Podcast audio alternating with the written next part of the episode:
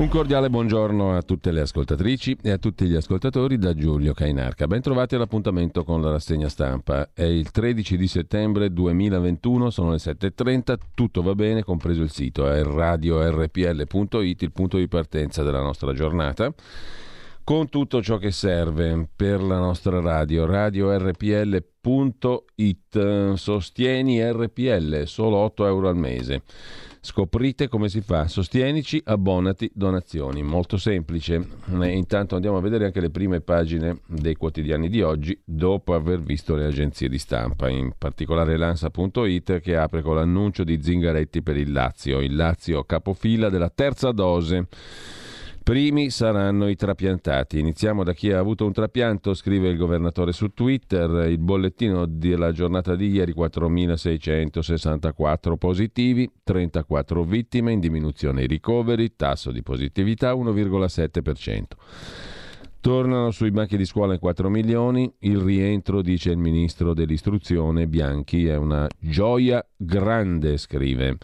L'agenzia ANSA nel suo primo piano, primissimo piano, il nonno porta Eitan in Israele, i giornali ne parlano ampiamente di questa vicenda, vi ricorderete il piccolo unico sopravvissuto della tragedia della strage del Mottarone la zia dice lo aspettiamo a casa dopo che i nonni materni di Eitan hanno portato il piccolo in Israele sottraendolo alla zia Aya che ne è anche tutrice legale. Il nonno materno è stato condannato per maltrattamenti in famiglia nei confronti della sua ex moglie, è l'accusa. La zia in Israele dice lo abbiamo riportato a casa.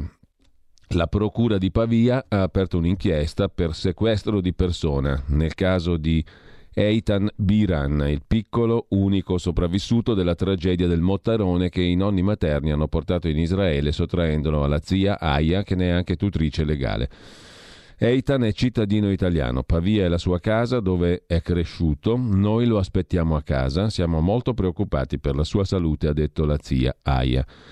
Ieri, ha detto la zia, c'è stata una mossa gravissima, un'altra tragedia per Eitan messa in atto dalla famiglia materna. Voglio anche portare a conoscenza delle autorità israeliane che il nonno materno è stato condannato per maltrattamenti in famiglia nei confronti della sua ex moglie, la nonna materna, e tutti i suoi appelli sono stati respinti in tre gradi di giudizio, ha detto ai cronisti davanti alla sua casa la zia paterna del piccolo Eitan, con a fianco i suoi legali. L'ordine della giudice, le mie richieste, le richieste ai legali della famiglia Peleg sono stati ignorati. Il tribunale di Pavia aveva ordinato alla famiglia Peleg di consegnare a me entro il 30 agosto il passaporto israeliano del bambino che era in possesso per motivi non chiari del nonno materno. La famiglia paterna ha nominato ora anche una protutrice, l'avvocato Barbara Bertoni, per garantire maggiormente la tutela del piccolo attualmente curato da medici in un ospedale a Tel Aviv, lo ha detto la famiglia materna del bambino in Israele, citata dalla TV. L'amato Eitan, ha spiegato, è tornato in Israele dopo aver perso tutta la sua famiglia come volevano i suoi genitori. Non appena arrivato in Israele, Eitan è stato affidato a uno staff medico presso l'ospedale Shiba. Parlo solo per chiarire che abbiamo agito per il bene di Eitan, ha detto in un'intervista Gali Pelek, zia materna del piccolo sopravvissuto alla tragedia del Mottarone. Eitan ha urlato di emozione quando ci ha visto, ha detto finalmente sono in Israele. Così racconta eh, l'agenzia ANSA, poi vedremo anche i quotidiani di oggi, mentre sempre dall'agenzia ANSA in primo piano, oltre allo sport, il Papa in Slovacchia, aiutiamo i deboli per uscire dalla pandemia, dopo la visita in Ungheria dove ha incontrato il Premier Viktor Orban, il Papa Francesco è arrivato a Bratislava. E, ehm, in Gran Bretagna niente passa per accedere a locali ed eventi. Il ministro della Salute Javid ha detto non è necessario, dato l'alto numero di vaccinati. Il governo di Boris Johnson ci ripensa e rinuncia all'idea di introdurre il Green Pass anti-Covid in Gran Bretagna. Ad annunciarlo il ministro della Sanità Sajid Javid stando al quale sarebbe inutile fare qualcosa tanto per farla e non appare più necessario adottare questa precauzione restrittiva nel contesto della Gran Bretagna, quando anche in forma decisamente più limitata rispetto ai provvedimenti presi in altri paesi, Italia inclusa. La misura sarebbe dovuta essere approvata entro fine settembre e imporre l'obbligo della certificazione vaccinale o test negativo per accedere solo a locali notturni, discoteche o eventi di massa, concerti, spettacoli, manifestazioni sportive. Il governo ha detto no. per locali ed eventi niente Green Pass, visto l'alto numero di vaccinati in Gran Bretagna, mentre in Francia, per l'Eliseo, la presidenza della Repubblica, la carica delle dames, delle candidate donne, Hidalgo, sindaca socialista di Parigi, e Marine Le Pen si candidano alla presidenza della Repubblica francese. Anne Hidalgo, sindaca socialista di Parigi, Marine Le Pen, leader del Rassemblement National, si candidano all'Eliseo sfidando il presidente Macron la logica, ha detto Marine Le Pen, mi impone oggi di uscire da logiche partigiane. Ho preso la decisione di lasciare la presidenza del nostro movimento. Siamo diventati un partito di governo in questi dieci anni, ha detto Marine Le Pen. Secondo la volontà degli aderenti, al vicepresidente Jordan Bardella spetta da oggi la direzione del Rassemblement National. Anche la sindaca socialista di Parigi ha annunciato di essere candidata alla presidenza della Repubblica francese. Sotto i nostri occhi il modello repubblicano si disintegra, ha detto Hidalgo. Sono una donna francese nata in Spagna e ho in questi anni ascoltato le francesi e i francesi. Oggi, ha detto ancora Hidalgo, sono pronta. Su questo porto di Rouen penso a mio padre che era operaio sul cantiere navale di Cadice. Penso anche a mia madre Sarta. In quello che è apparso un chiaro attacco in prima persona al presidente in carica Macron, Hidalgo ha dichiarato voglio cominciare col mettere fine al disprezzo, all'arroganza, alla condiscendenza di coloro che conoscono tanto male le nostre vite, voglio offrire un futuro a tutti i nostri figli. Il programma Una Repubblica federale, tra virgolette, decentralizzata, più vicina ai cittadini, con i cittadini. Un paese a bassa emissione di carbonio, con salari più alti, soprattutto per insegnanti e personale sanitario. Hidalgo ha parlato di scelte fatte in umiltà, con la coscienza della gravità del momento. Sarà l'appuntamento della prima donna, Presidente della Repubblica, con le donne francesi. Così in Francia. Sul vaccino appello invece torniamo all'Italia della sindaca di Torino Appendino alle donne incinte, proteggetevi. La sindaca di Torino ha pubblicato l'ecografia del figlio su Facebook. Per chi si vaccina in attesa di un bambino, in dolce attesa, non esistono controindicazioni diverse rispetto al resto della popolazione. A proposito di vicende sanitarie e soprattutto penali, nuova violenta rissa in ospedale a Napoli, nuovo episodio di violenza al Pellegrini, dove già in passato ci furono aggressioni, sparatorie e devastazioni. Ieri c'è stata una rissa nel cortile. Ci rifacciamo con Marte, forse ci sono spie della vita nelle prime rocce destinate alla Terra. Potrebbero raccontare se Marte abbia mai potuto ospitare la vita le prime due rocce prelevate sul pianeta rosso dal rover Perseverance della NASA e destinate ad arrivare sulla Terra dopo il 2030, così scrive l'agenzia ANSA. Chiudiamo con l'agenzia ANSA, come al solito diamo un veloce sguardo anche alla DN Kronos, la scuola e l'obbligo del Green Pass, il primo giorno, le regole.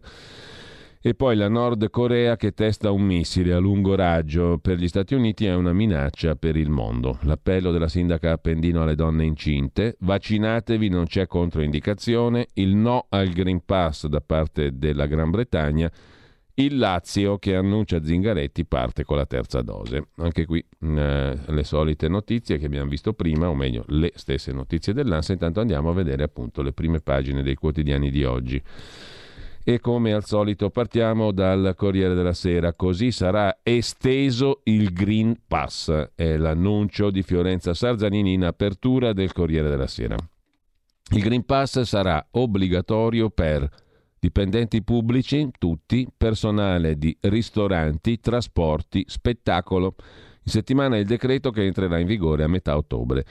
Oggi al via il nuovo anno scolastico, resta il rebus dei controlli a professori e genitori.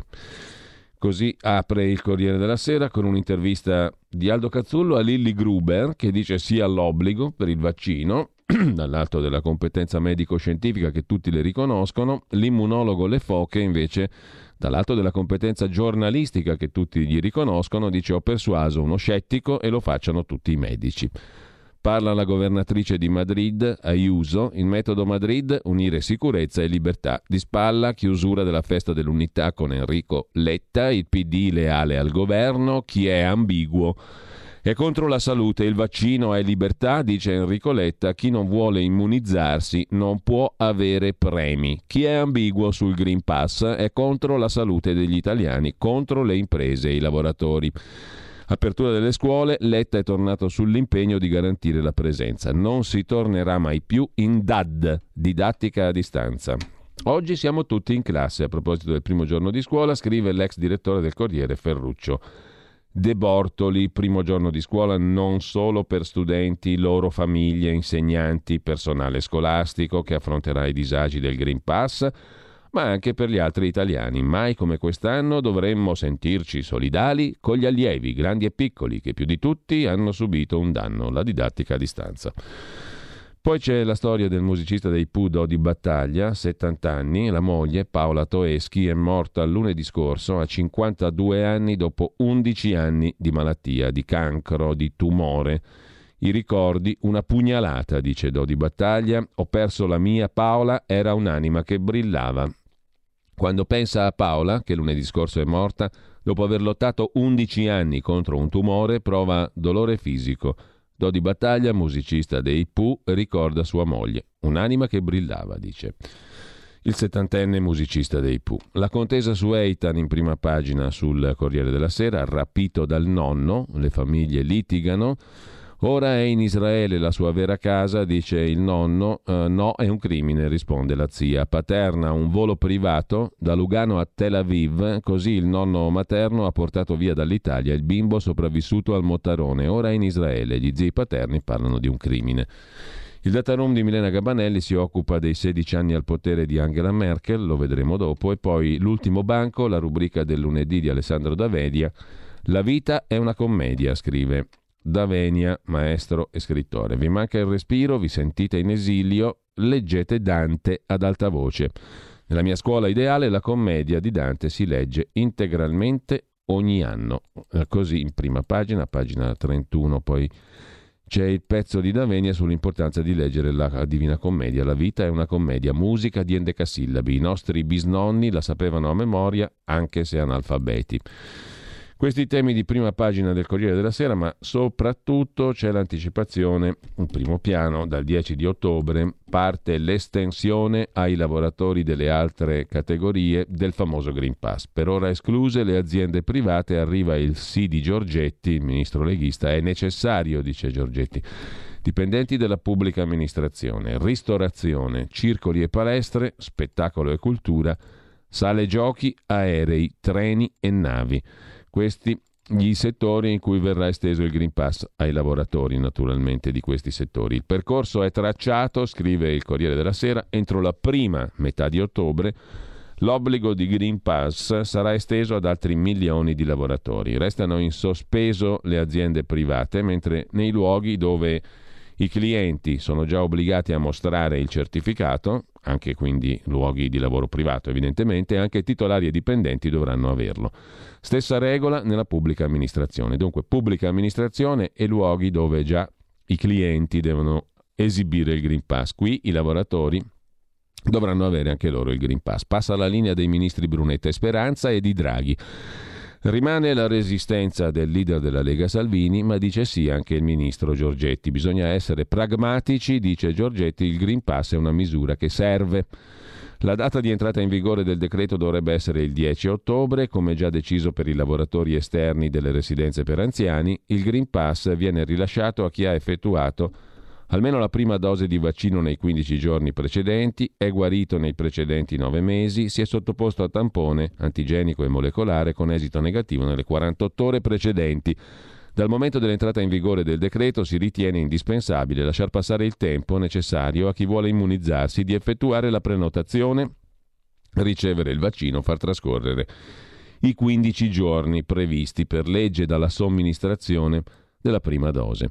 Il primo incontro dei ministri per la messa a punto del provvedimento col Premier Draghi potrebbe esserci domani. In queste ore vengono sondati i presidenti di regione. La scelta di procedere entro un mese mira ad ottenere due obiettivi, rendere superflua l'introduzione dell'obbligo vaccinale, escludere nuove chiusure di attività e impedire che l'eventuale risalita della curva epidemiologica renda necessario il ritorno di bambini e ragazzi alla didattica a distanza. Giovedì mattina dovrebbe essere convocata la cabina di regia politica eh, a Palazzo Chigi subito dopo il Consiglio dei Ministri. Dunque dipendenti pubblici, bar, ristoranti, sport, spettacoli, navi, treni ed aerei. Inizialmente era stato stabilito di non ampliare agli addetti ai trasporti di lunga percorrenza l'obbligo di Green Pass, ma la decisione di procedere ad ampio raggio sembra aver convinto il governo sulla necessità di non lasciar fuori queste categorie perché per poter salire a bordo di navi, treni a lunga percorrenza e aerei i cittadini sono obbligati a esibire il Green Pass. Al momento rimane sospesa la decisione dell'estensione dell'obbligo di Green Pass per le aziende private, così il Corriere della Sera. Debutta anche il software che controlla gli ingressi nelle scuole, primo giorno a rischio caos per docenti e genitori, ricominciano le lezioni in 10 regioni per 4 milioni di studenti.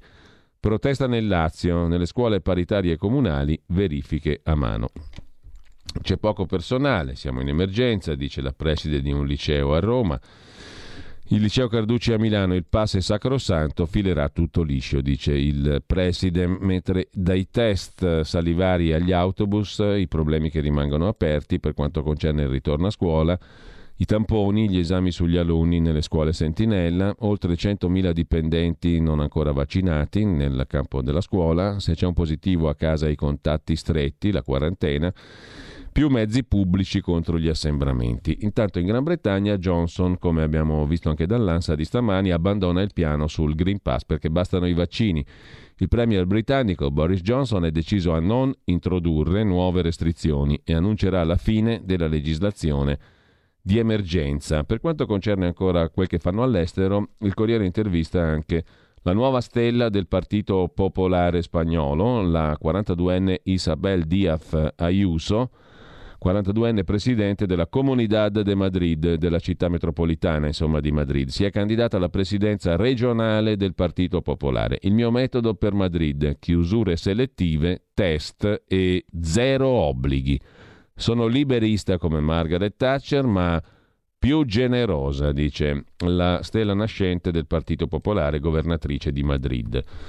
Nessuno è profeta in patria. Molto discusso in Spagna il metodo Ayuso contro il coronavirus. Qual è il metodo della governatrice di Madrid? Limitare i veti e le chiusure ai quartieri e ai comuni ad alta contaminazione e lasciar circolare e lavorare il resto dei 6 milioni di abitanti della regione di Madrid.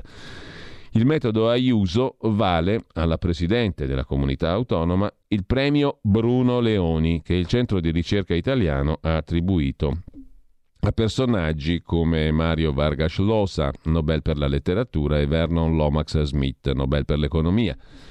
I risultati del metodo Ayuso in cifre, Madrid è stata tra le più falcidiate dal Covid, con 883.000 casi, dato simile alla Lombardia che però ha 10 milioni di abitanti contro i 6 di Madrid, sui 4 milioni e 900.000 di tutta la Spagna, 883.000 a Madrid, e quasi 16.000 vittime sul totale di 85.000 in Spagna.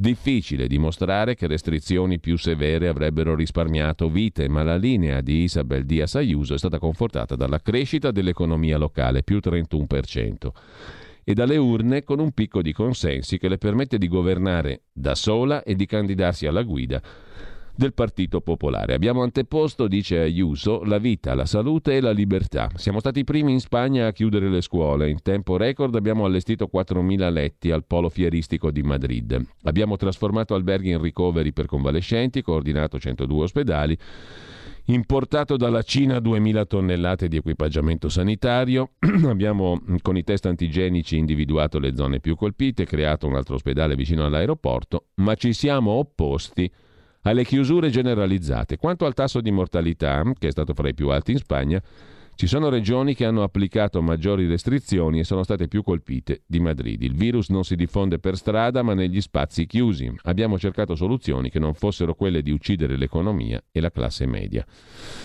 Sempre dal Corriere della Sera, poi, tornando all'Italia, una lettera aperta della regista teatrale milanese André Ruth Chamman, direttrice e regista del Teatro Franco Parenti di Milano, un'istituzione del teatro italiano, al governo. Vogliamo una data, riapriamo i teatri, lo spettacolo chiede chiarezza per ripartire. La prima firmataria della lettera al governo, la direttrice del Franco Parenti, per avviare le produzioni e programmare la stagione Serve una data certa di riapertura di teatri e sale concerto. A sottoscrivere la lettera attori, registi e direttori artistici dei più importanti teatri italiani. E poi c'è l'intervista, tutta una paginata, pagina 9, di Aldo Cazzullo a Lilli Gruber. Stasera ricomincia a 8 e mezzo. Grandissima emozione per tutti i cittadini della Repubblica Italiana. Sì al vaccino obbligatorio. Quanto a Cacciari e il Green Pass, capisco certi suoi dubbi, ma non li condivido, dice Lilly Gruber. L'Italia è a un bivio, sarà molto interessante seguire questa sfida cruciale, dice l'esimia conduttrice. Salvini è un leader energico nel difendere le proprie idee, dice ancora Gruber. Il problema è che queste adesso sembrano un po' confuse. Draghi sarà uno stress test decisivo per la Lega. Io dura con Maria Elena Boschi, a tutti vanno fatte tutte le domande. Nel paese c'è un'idea un po' distorta della cosiddetta solidarietà femminile. Mentre lasciamo anche questa interessantissima intervista a Lili Gruber, eh, i fiori di Salvini sono poi arrivati? chiede Aldo Cazzullo. Lei giustamente fece notare che era stato sgarbato quando disse in un comizio domani mi tocca andare dalla Gruber simpatia, portami via. Il leader leghista è cambiato, ora appoggia Draghi. I fiori sono arrivati con ritardo, racconta Lilli Gruber, me li ha dati in diretta in una puntata della scorsa stagione ho apprezzato il gesto.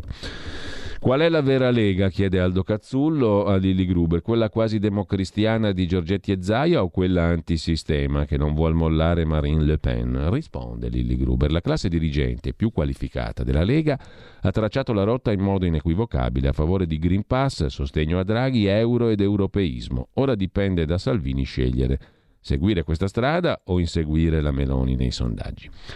Lasciamo questa assolutamente imprescindibile intervista a Lili Gruber per passare invece al PD, PD centrale nell'asse con il Movimento 5 Stelle, dice Enrico Letta chiudendo la festa dell'unità a Bologna, approveremo Ius Soli e disegno di legge Zan, leali col governo, chi è ambiguo è contro la salute. Da questa pandemia non si uscirà da destra, ma a sinistra, dalla parte della solidarietà, dei valori sociali, cioè dove siamo noi. Lega e Fratelli d'Italia hanno alleati come polacchi e ungheresi, quello non è centrodestra ma destra estrema. Siamo il partito dell'europeismo italiano, è un'adesione di valori, perché l'Europa, dice Enrico Letta, è la culla dello Stato di diritto e della democrazia. Così Enrico Letta. Voltiamo pagina e troviamo l'ira di Salvini contro la Morgese. Titolava il Corriere l'altro giorno un'intervista alla ministra Lamorgese ieri. Per la precisione, c'è il rischio di alleanza tra estremisti e Novax, gli attacchi di Salvini un danno a tutto il governo. Contro la Morgese e l'ira di Salvini, critica solo la Lega, lavori o si dimetta. Da due mesi aspetta un confronto tra rave, sbarchi senza sosta, clandestini violenti. È spaventoso che l'unica preoccupazione del ministro siano le critiche alla Lega. Se non può, non sa o non vuole fare il suo lavoro, lo lasci fare a qualcun altro. Così Matteo Salvini, che non dimentica la ministra dell'Interno, la Morgese, che ieri aveva detto che quando gli attacchi partono da chi sostiene il governo, diventando martellanti e personali, finiscono per danneggiare l'immagine dell'amministrazione e dell'intero governo. In un momento molto delicato per il Paese occorrerebbe più coesione. Salvini risponde partendo dalla terribile aggressione di Rimini da parte di un somalo. Ha accoltellato almeno cinque persone e aveva fatto domanda d'asilo in Italia, dice Salvini.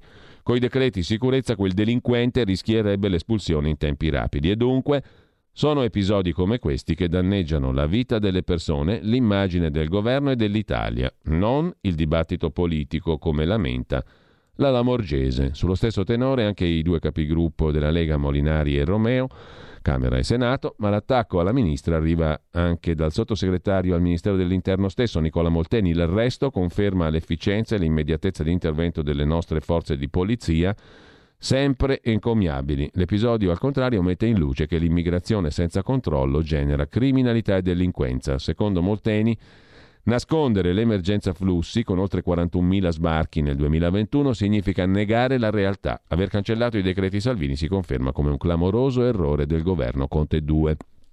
Salvini intanto attende il confronto con Luciano Lamorgese. Sono due mesi che vado chiedendolo. Io sono disponibile, vorrei ci fosse anche Draghi, garante del governo e dell'Italia. Ma secondo i salviniani ciò che irrita di più il loro leader non sono state le parole del ministro, ma la difesa e copertura che le garantisce il PD. Apri i giornali, dice Salvini, e un giorno mi attacca Letta, un giorno un altro del centro-sinistra. Ogni tanto mi attaccano anche alcuni del centro-destra, ma mi faccio la bocca buona. Lui stesso ieri è tornato all'attacco del reddito di cittadinanza, caro ai 5 Stelle, su quota 100, su cui la Lega farà le barricate. Il provvedimento scade alla fine dell'anno, non è detto che da subito ci sarà un brusco scalone grazie a un fondo nazionale per il prepensionamento che potrebbe forse mantenere fino al 2024 l'attuale regime. Più vicino il round sul Green Pass che domani approda in Senato. Causa assenze. Alla Camera sono stati solo 45 su 132 i deputati che hanno votato a favore del Green Pass. Ieri il governatore lombardo Attilio Fontana lo ha difeso. Col Green Pass, ha detto Fontana, si possono fare tante cose e impedire alle persone di correre rischi. È un mezzo per realizzare una maggiore libertà. Intanto diamo subito un'occhiata a proposito di Lega a questa intervista a Riccardo Molinari che sarà poi con noi alle 9.30 come quasi tutti i lunedì praticamente. Il capogruppo leghista alla Camera è oggi intervistato da Antonio Di Francesco per La Verità, pagina 5. Il PD fa di tutto per buttarci fuori, riassume la verità. Non ci ha mai voluto al governo e ora il gioco è chiaro. Anche Forza Italia polemizza spesso con noi. Sul Green Pass Draghi non cadrà al nostro interno, c'è l'accordo di tutti sui cinque punti. Il livello del dibattito in Italia è viziato, le posizioni esasperate, tifoserie, il ragionamento diventa quasi impossibile. La Lega esprime dubbi, c'è chi associa agli antivaccinisti la Lega o a quelli che negano il Covid, dice Riccardo Molinari sulla verità di stamani. Green Pass, vaccini, elezioni amministrative. Sono giorni caldi. Processo interno a Matteo Salvini? Nessun processo, risponde Molinari, su un argomento delicato come il Green Pass ci sono sensibilità diverse compito del segretario fare la sintesi.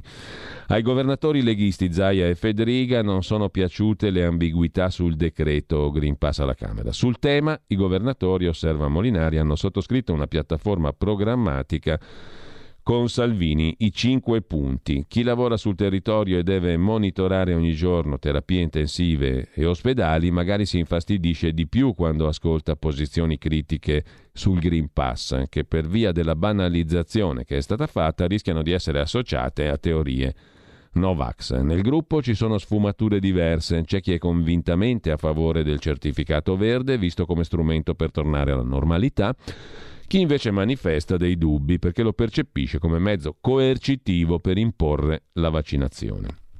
In aula, per approvare il decreto Green Pass, si è presentato un deputato della Lega su tre.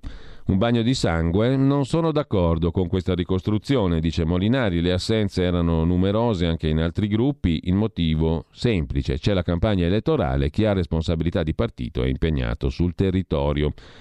Per il ministro della pubblica istruzione Brunetta la posizione di Salvini sul Green Pass è irrazionale e questo da parte di un alleato nella coalizione. Ultimamente, osserva Molinari, capita spesso che gli esponenti di governo di Forza Italia polemizzino con la Lega. Rispetto a Brunetta abbiamo una posizione diversa. Il ministro voleva l'obbligo immediato di Green Pass per tutti i lavoratori pubblici e privati, noi no. Grazie alla discussione che è stata fatta abbiamo ottenuto l'impegno formale del governo a procedere per tappe e per settori. Magari a Brunetta non ha fatto piacere. È solo una questione di tempi? Nei prossimi mesi senza certificato non si lavorerà? L'accordo prevede di procedere per categorie. Le scelte su quali e quante spettano al governo, dice Molinari. Nel caso di un'estensione eccessiva, quali scenari potrebbero aprirsi? Valuteremo, risponde Molinari. La Lega non ha intenzione di mettere a rischio la sua presenza nel governo sul tema del Green Pass. Possiamo esprimere perplessità e cercare di migliorare i provvedimenti. Il Green Pass è uno strumento di libertà, come ha detto il governatore Lombardo Fontana, è lo strumento, risponde Molinari, che il governo ha scelto per tornare a una vita più o meno normale. Se ci sono storture, credo sia legittimo evidenziarle. L'obiettivo del governo deve essere tutelare l'economia, il lavoro, la libertà dei cittadini. Alcune aziende, come Siemens, anticipano il governo e rendono obbligatorio il Green Pass per entrare al lavoro. A differenza di quanto avviene, risponde Molinari, per ristoranti, cinema e stadi, imporre il certificato nei posti di lavoro costringe le persone a vaccinarsi. L'obbligo surrettizio non mi piace, comprime la libertà di scelta fino a soffocarla. La maggioranza degli italiani, per fortuna, si è vaccinata. La minoranza residua non si convince con un atteggiamento restrittivo e impositivo, anzi il rischio è quello di acuire la tensione nel paese. Circa 10 milioni di italiani non immunizzati. Si pensa a un obbligo per fasi successive, per passaggi, per step. Che ne pensa? La Lega, risponde Molinari, non è favorevole all'obbligo vaccinale. Sondaggio SVG per la 7, il 70% degli elettori leghisti è a favore. La sorprende? No, risponde Molinari. Conosco i nostri elettori e militanti, anche se il tema dell'obbligo vaccinale riguarda una minoranza della popolazione, la posizione della Lega e di Salvini non cambia. Niente obblighi né imposizioni. Lasciamo libertà di scelta. Chi ha dei dubbi non va demonizzato ma convinto. Dal PD mm, l'accusa di inaffidabilità, di fare opposizione Novax. Il PD non ci ha mai voluto al governo, fa di tutto per spingerci fuori. Il loro gioco è chiaro. Qualsiasi critica diventa automaticamente una battaglia contro i vaccini. Lo trovo ridicolo. Dove erano quelli del PD? Quando il Movimento 5 Stelle bloccava il Parlamento per annacquare la riforma del processo penale. Non ho sentito parlare di attacchi alla stabilità della maggioranza. Si tocca poi il tema del voto. Tra poco più di tre settimane in grandi città italiane si vota. Secondo i sondaggi, situazione non esaltante. Temete un flop, soprattutto al nord? Per quanto riguarda, risponde Molinari, le metropoli, partiamo da un 5 a 0. Non ci sono città che rischiano di per- che non sono città che rischiamo di perdere perché sono già governate dalla sinistra o dai 5 Stelle. Alle amministrative possiamo solo guadagnare. Francamente vedo un tentativo di drammatizzare la situazione. Salvini sta puntando troppo al centro-sud, sostiene qualcuno. Penso sia giusto che Matteo Salvini vada in Calabria, dal momento che è l'unica elezione regionale di questa tornata, risponde Molinari. Ci sono più tappe, deve stare più tempo lì, come ha fatto nelle altre regioni. A Milano c'è l'incubo sorpasso da parte di Fratelli d'Italia? Non ci pensiamo, risponde Molinari, siamo in una coalizione, più voti prendono, più siamo contenti. Il tema di chi guiderà il centrodestra ce lo porremo alle elezioni politiche, se resterà questa legge elettorale, come mi auguro. Fratelli d'Italia ha un vantaggio da un punto di vista elettorale. Stare all'opposizione garantisce più spazio a livello mediatico e permette di dire qualsiasi cosa si pensi senza prendersi la responsabilità. La pena della Lega è quella di rimanere al governo? chiede Antonio Di Francesco sulla verità di stamani. Abbiamo fatto una scelta di prospettiva, risponde il capogruppo leghista alla Camera Riccardo Molinari. Se fossimo rimasti fuori anche noi, magari oggi avremmo la patrimoniale, lo Ius Soli, l'estensione del reddito di cittadinanza, il ritorno della legge Fornero. A proposito, 31 dicembre scade quota 100. Senza correzioni la legge Fornero rischia di tornare davvero. In piena crisi economica, osserva Molinari, è necessario disporre di uno strumento alternativo che non ci riporti a quella legge. Trovo inaccettabile che dopo il primo gennaio si debba aspettare fino a 67 anni per andare in pensione. Siamo a metà settembre, non ci sono ancora proposte concrete. La cosa più semplice sarebbe la proroga di quota 100 per almeno un anno. Sarebbe un'operazione a costo zero in attesa di una riforma più organica. Per l'osservatorio sui conti pubblici di Carlo Cottarelli gli obiettivi di quota 100 non sono stati raggiunti. Che tipo di proposte siete disposti ad accettare? Da sempre parliamo di quota 41, risponde Molinari. Da parte nostra c'è disponibilità a ragionare per categorie professionali. La legge Fornero non ci piace, ritengo prioritaria la battaglia contro.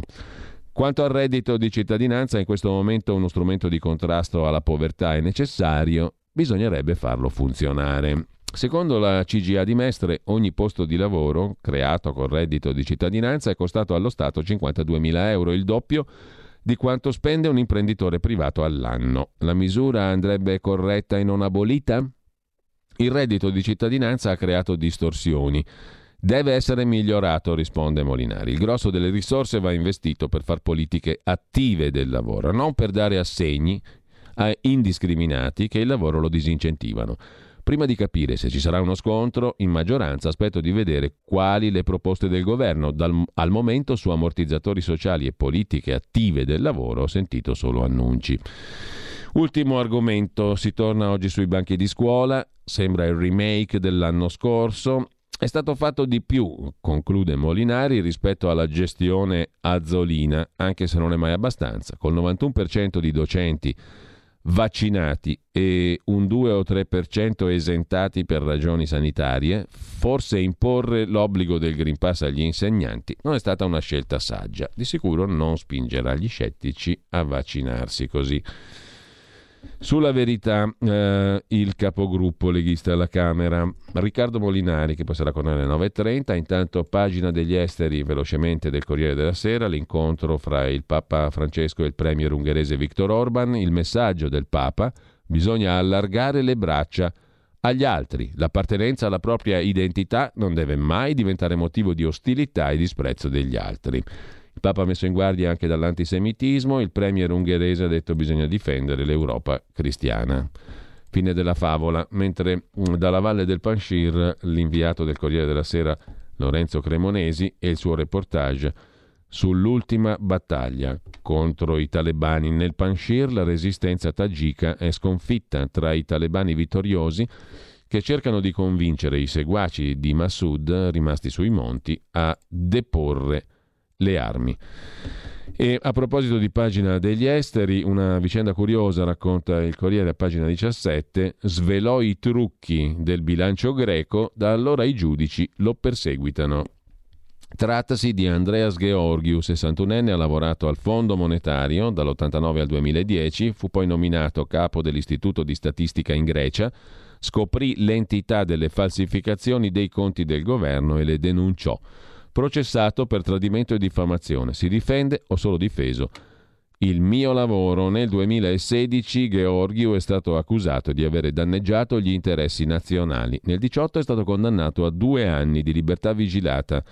Il suo predecessore, colpevole della frode, lo ha accusato di diffamazione e ha vinto. Ogni giorno che passa la penale sale di 200 euro. Da qualche parte nell'area euro, scrive il Corriere della Sera con Federico Fubini, la madre 86enne di un esperto di statistica può essere sfrattata e la sua casa pignorata perché il figlio ha detto la verità. Può accadere mentre la classe politica europea finge di non vedere, si disinteressa di una persecuzione che dura da dieci anni, forse perché si sta consumando nel paese sbagliato. Forse il problema di Andreas Georgiou funzionario che svelò l'entità della falsificazione del bilancio di Atene è di essere greco. Fossero calpestati i diritti umani di una figura altrettanto simbolica, nell'Ungheria di Orban, nella Polonia nazionalista, nella Bielorussia del dittatore Lukashenko, allora i vertici delle istituzioni bruxellesi ne parlerebbero, scriverebbero comunicati di protesta e di condanna, in questo caso tacciono. Si tratta della Grecia 2021 che il governo Mitsotakis sta riportando nell'alveo europeo. Il premier è capace e efficiente, politicamente corretto. Il suo partito, Nea Democratia, è lo stesso che una quindicina d'anni fa si era macchiato del maggior falso in un bilancio pubblico che la storia ricordi. E invece gli europei se lo sono fatti passare per buono, no? le autorità europee così lungimiranti. Il Sud è solo colpa della Grecia, vero? Il suo partito, appunto, è lo stesso che falsificò il bilancio. Oggi si è trasformato in un moderno partito riformatore ed è ancorato al Partito Popolare Europeo, lo stesso della Presidente della Commissione von der Leyen. Troppo ancorato perché la vicenda di Georgiou acquisti la dimensione di caso politico che nessuno dovrebbe ignorare, dice lui. Ho applicato le regole nello svolgere il mio lavoro statistico e ho difeso quel lavoro. Sono oggetto di una persecuzione per questo. Ho detto una verità che non avrei dovuto pronunciare. Caso di persecuzione, denuncia Federico Fubini. Svelò i trucchi del bilancio greco, da allora lo perseguitano. E questo uh, in primo piano sul Corriere di oggi. Dal Corriere di oggi velocemente passiamo alla pagina successiva dove Milena Gabanelli e Danilo Taino si occupano dei 16 anni della cancelliera Merkel, un'eredità difficile. Il suo merito aver tenuto insieme l'Unione Europea in anni complicati. Demerito non aver riconosciuto i cambiamenti globali. Ora esce di scena lasciando l'Europa senza bussola. Le relazioni con Putin, troppo troppo strettine, la crisi del debito e l'appoggio a Draghi, politica migratoria.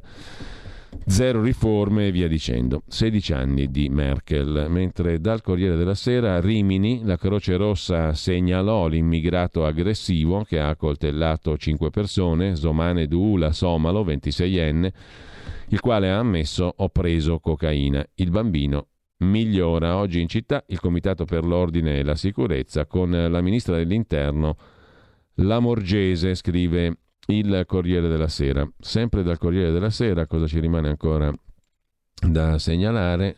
Velocissimamente dalla pagina degli, degli spettacoli nulla, dalla pagina milanese e lombarda in primo piano, adesso ci arriviamo velocemente, no Green Pass, linea dura sui cortei di sabato.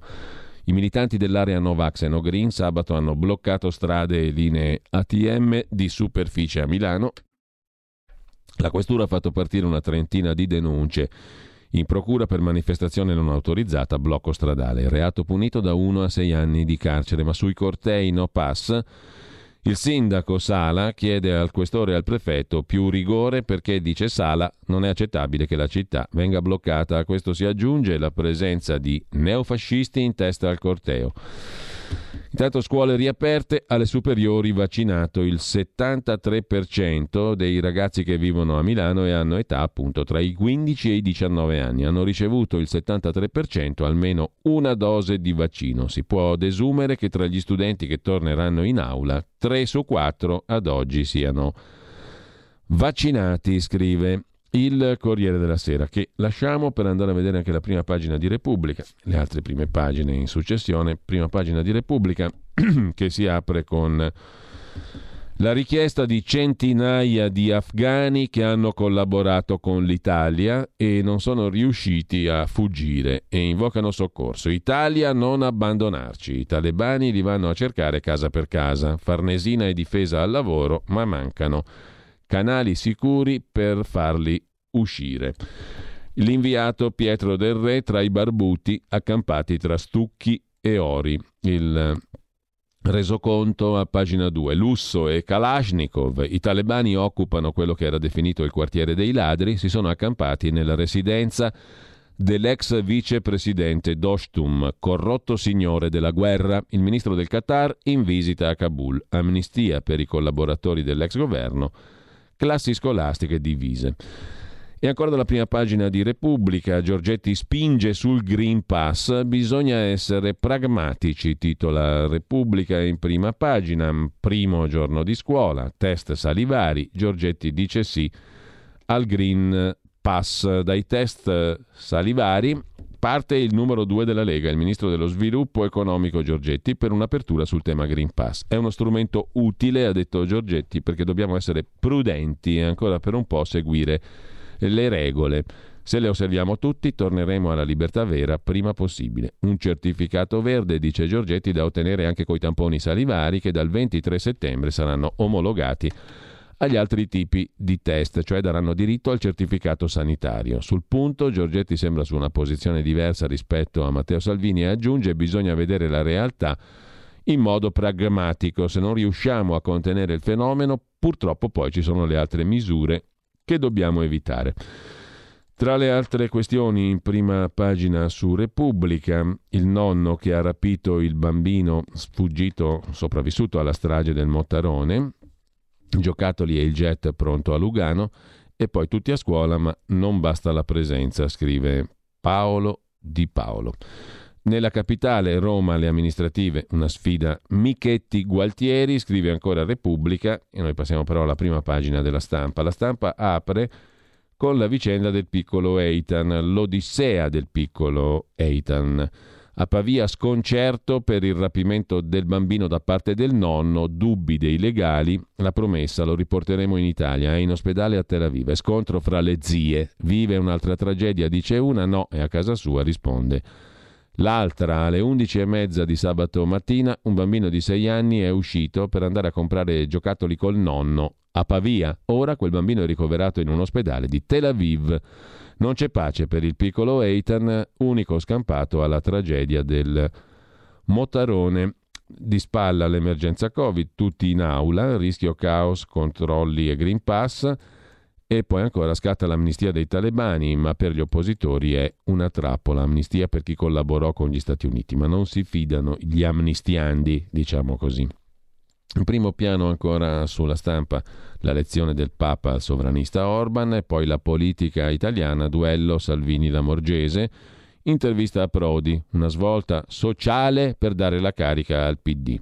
La partita si gioca sul sociale, dice Romano Prodi, ma c'è anche Giulio Tremonti, il quale ha letto l'intervista a Giuseppe La Terza, pubblicata ieri sulla stampa. La Terza dice se consideriamo che l'ex ministro Tremonti è lo storico trade union tra Forza Italia e Lega, è innegabile che ha una forte valenza politica. Ora, scrive Tremonti, manderò alla terza il mio curriculum vitae e citerò quel che disse di me Tony Blair. Tremonti è il ministro più colto. E col ministro più colto chiudiamo la prima pagina della stampa e andiamo a vedere la verità di Maurizio Belpietro che stamani apre con il titolo principale dedicato alla Gran Bretagna. A Londra si rimangiano il Green Pass, noi tutti in coda per entrare in classe. L'Inghilterra stoppa i controlli nei club e agli eventi. Il ministro dell'istruzione in Italia Bianchi invece celebra la riapertura della scuola, ma non c'è la app per controllare la carta né la messa in sicurezza delle aule. Sugli autobus il ministro accusa le regioni, resta la didattica a distanza. Servono i dati, invoca Maurizio Belpietro, i vaccinati si infettano, i politici tacciono. Per spiegarvi quanto siano in malafede coloro che parlano di immunità di gregge, percentuale di vaccinati Green Pass, voglio raccontare la storia di un professore universitario immunizzato, contagiato da un altro immunizzato. Non si tratta di farina del mio sacco, la testimonianza è stata raccolta dal quotidiano del Sud. Il docente si chiama Battista Sangineto, archeologo, Università della Calabria. È stato lui a scrivere un articolo sul quotidiano di Cosenza e ha chiarito di non essere antiscientista o Novax, tantomeno sovranista leghista, ma eh, dice di se stesso un vecchio marxista. Ci ho detto i fatti. Sangineto racconta di essere stato immunizzato con due dosi, vaccino mRNA aprile 2021, appartenente alla categoria fragili, ma ha contratto il virus, carica virale altissima, pur avendo sviluppato in precedenza una buona quantità di anticorpi grazie al vaccino. Da un suo giovane familiare lo ha contratto, il virus, immunizzato il luglio del 21 con due dosi di vaccino mRNA, senza aver avuto con lui contatti diretti se non quelli che si hanno, condividendo senza mascherine il desco all'aperto in due o tre occasioni. In pratica, i due congiunti si sono incontrati, certi di essere sicuri perché vaccinati hanno mangiato all'aperto. Risultato, martedì 31 agosto, dopo tre giorni trascorsi a casa con sintomi piuttosto severi, diagnosi parla di febbre superiore a 39 gradi, dispnea, forte emicrania, raucedine, tosse secca, mialgia, artralgia, ageusia, anosmia, sudorazione, spossatezza, disordini della pressione.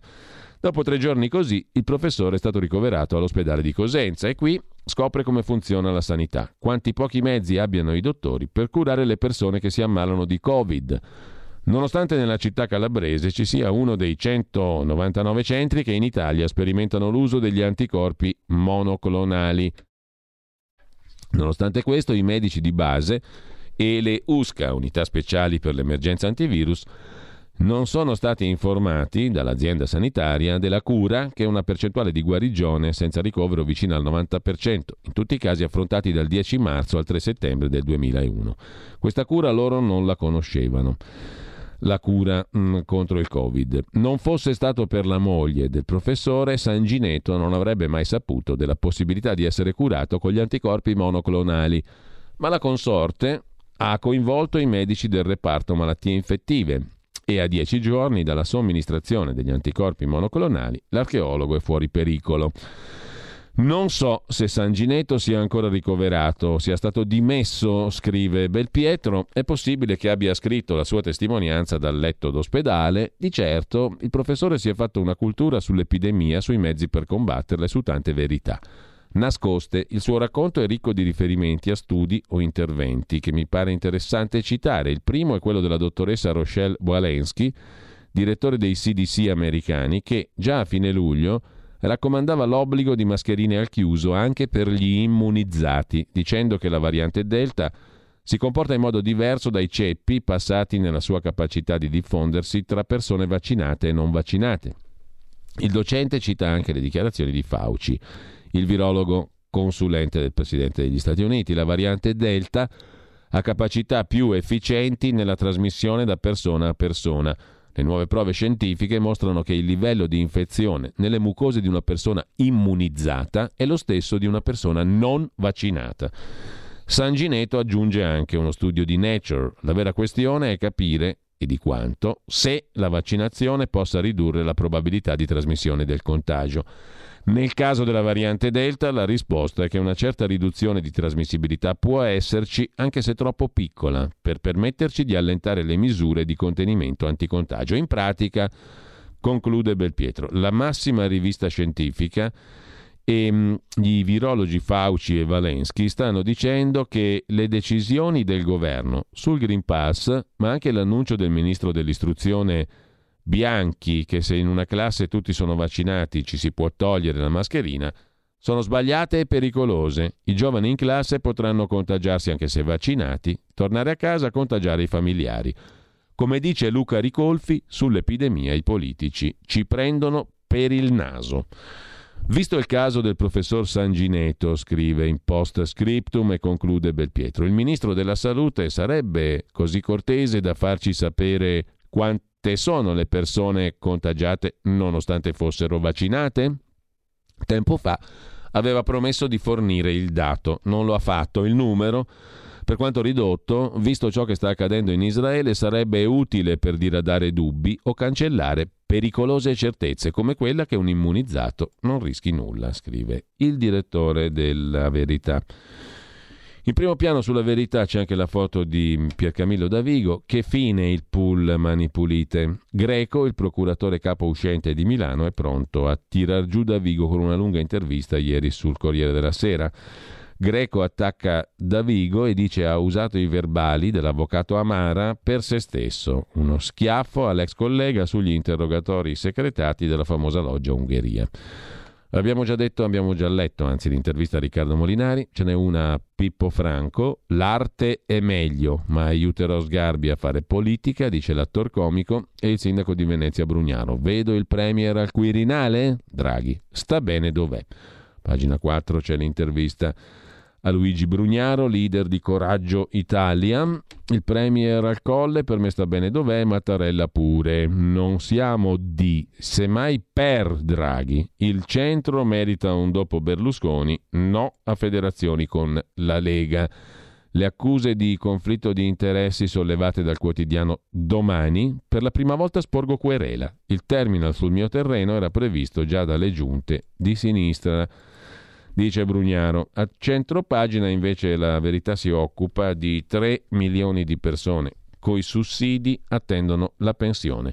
Partito nel 19 il reddito di cittadinanza è un flop, maglie troppo larghe, nessuna formazione. Per i gius lavoristi è uno scivolo fino all'età previdenziale, almeno dategli lavori di pubblica utilità. A coloro che percepiscono il reddito di cittadinanza. La cronaca nera, accoltellati a Rimini, per, il caso, per caso il somalo non fa una strage e la Morgese arriva sempre dopo il pezzo di Fabio Amendolara.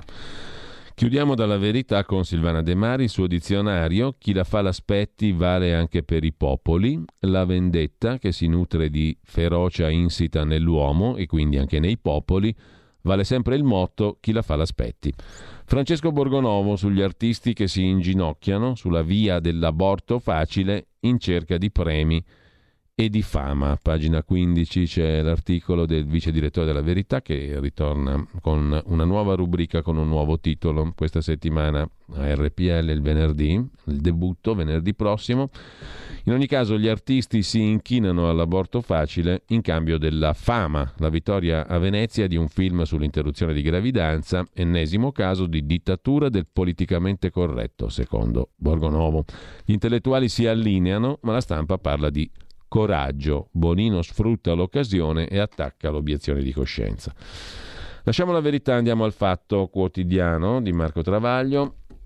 Il fatto si occupa in apertura della settimana di fuoco che si apre oggi, pass, sbarchi, fisco, Draghi appeso ai capricci di Salvini. Tra oggi e domani il Premier prova a stanare il leghista. Faccia a faccia tra i due, poi Consiglio dei Ministri sull'obbligo del certificato verde ai lavoratori pubblici, bare palestre, ma il leghista è contrario ad altre estensioni. Sarà scontro anche sulle altre riforme, compresa quella fiscale. Il Consiglio dei Ministri avvierà anche la riforma delle imposte, delle tasse, il fisco, insomma, mette in primo piano il fatto del lunedì. Sopra la testata la frase del giorno, oggi riaprono le scuole, il ministro Bianchi giura mai più didattica a distanza o DAD, ma da Varese a Palermo, da Este a Sorrento, un giorno di lezione a settimana sarà a distanza. Poi c'è il caso Amara, la loggia Ungheria, mani pulite, va a pezzi. Greco, il procuratore capo di Milano, accusa Davigo, ex mm, giudice del Tribunale di Milano e del CSM, che vuole querelarlo. Il procuratore greco ha detto verbali segreti, atto irresponsabile. E poi ancora l'inchiesta con la testata francese Mediapart, operazione Lazarus, ecco la guerra digitale partita dalla Corea del Nord, Pyongyang, l'escalation dopo la pandemia. Le pagine 14 e 15 c'è l'inchiesta curata da Mediapart, l'operazione Lazarus, così imperversano gli hacker della Nord Corea, crimini digitali. Secondo l'ONU i pirati del regime nordcoreano in un anno hanno rubato più di 300 milioni di dollari. Dopo l'inizio della pandemia hanno preso di mira i laboratori dei vaccini AstraZeneca, Celtrion e Pfizer. Non sono i migliori che agiscono in rete, ma sanno cosa vogliono, sono efficaci e determinati. Sono gli hacker di Pyongyang, della Corea del Nord. Mentre sempre dal fatto, il fatto economico del lunedì, il decreto infrastrutture con la beffa per il Sud e per la Costituzione. Il testo stabilisce che il fondo per le aree svantaggiate sarà distribuito senza definire i livelli essenziali delle prestazioni previste dalla Costituzione. Ci perderà il meridione. Per quanto riguarda poi la politica, letta con Conte e Zingaretti, blindata l'alleanza con i 5 Stelle. E mm, poi grandi sprechi, un super corso da 23 milioni per 17 studenti, il fatto ne parla in prima pagina e a pagina 12 tirando in ballo il ministro Franceschini, beni culturali. C'è un ente che ha preso 23 milioni per un corso in 5 anni.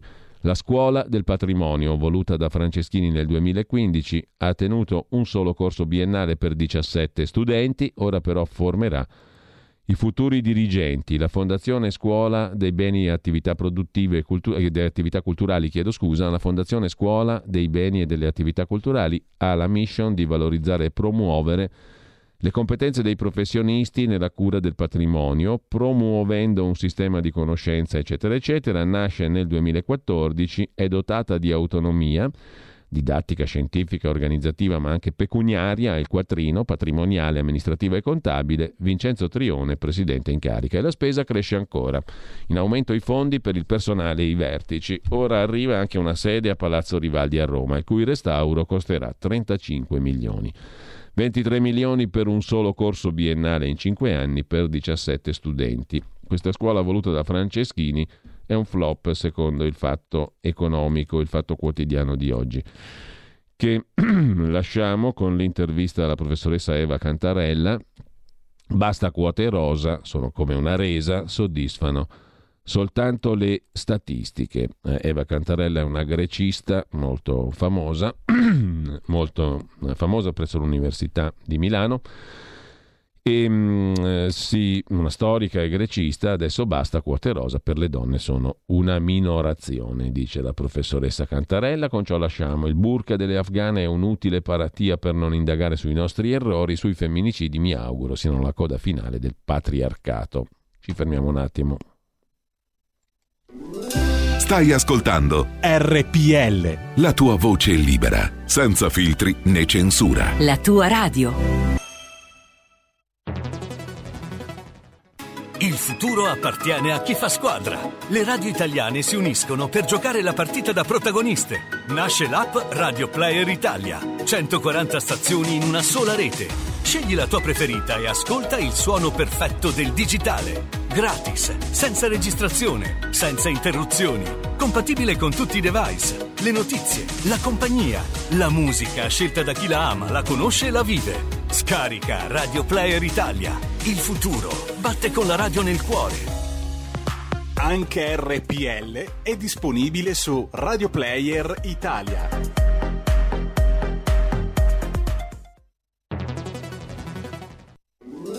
Stai ascoltando RPL. La tua voce libera, senza filtri né censura. La tua radio. Dal 1849 Brescia è la leonessa d'Italia perché Brescia, i bresciani e le aziende bresciane non mollano mai. La Sargom di Rodengo Saiano Brescianissima è sempre più forte per vendere, lavorare e trasformare articoli gomma plastica tecnico-industriali. Alla Sargom potete inoltre trovare tubi gomma e plastica per aspirazione mandata aria, acqua, acidi, solventi e abrasivi, le cui caratteristiche e schede tecniche sono nel sito www.sargom.it. Grazie Brescia, da Sargom Rodengo Saiano, Brescia.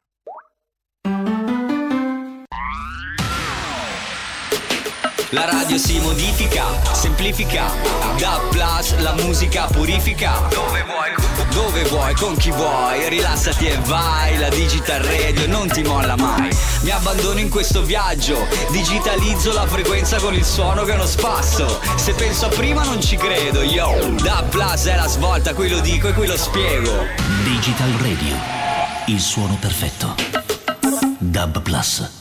Anche RPL, la tua radio, è in Digital Radio. Porta con te ovunque RPL la tua radio. Scarica l'applicazione per smartphone o tablet dal tuo store o dal sito radiorpl.it. Cosa aspetti?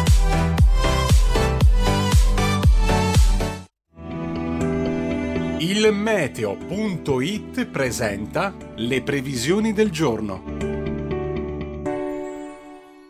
Inizio di settimana all'insegna di un temporaneo aumento della pressione sull'Italia dopo l'allontanamento dal nostro paese dell'insidioso vortice mediterraneo giunto nel weekend. Al mattino sole dominante su quasi tutto il territorio nazionale con cielo in genere sereno o poco nuvoloso. Da segnalare solo degli innocui addensamenti soprattutto al nord-ovest, sull'Alta Toscana e sul basso versante tirrenico. Nel pomeriggio la situazione non cambierà di molto anche se saranno possibili degli improvvisi rovesci sui rilievi nord-orientali e sulla dorsale appenninica meridionale. Le previsioni del meteo meteo.it tornano più tardi. Un saluto da Andrea Garbinato. Avete ascoltato le previsioni del giorno.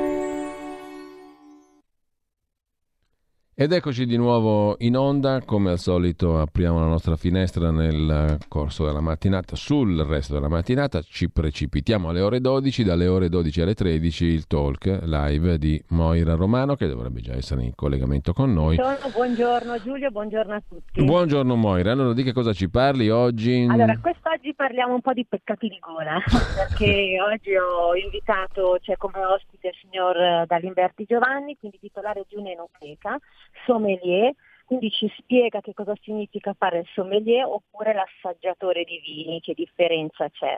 Tante domande ho da fare perché sono molto incuriosita di questa, eh, di questa attività, anche perché insomma il vino è buono a tavola e non solo, anche come aperitivo, quindi voglio proprio capire mm, Voglio proprio capire, anche perché in Italia ci sono tanti vigneti, soprattutto in Puglia e in Sicilia, quindi siamo i primi, secondo me, a, a, a gustare il vino. E non parliamo vino. del Piemonte, del Veneto, ma poi praticamente esatto, tutta l'Italia.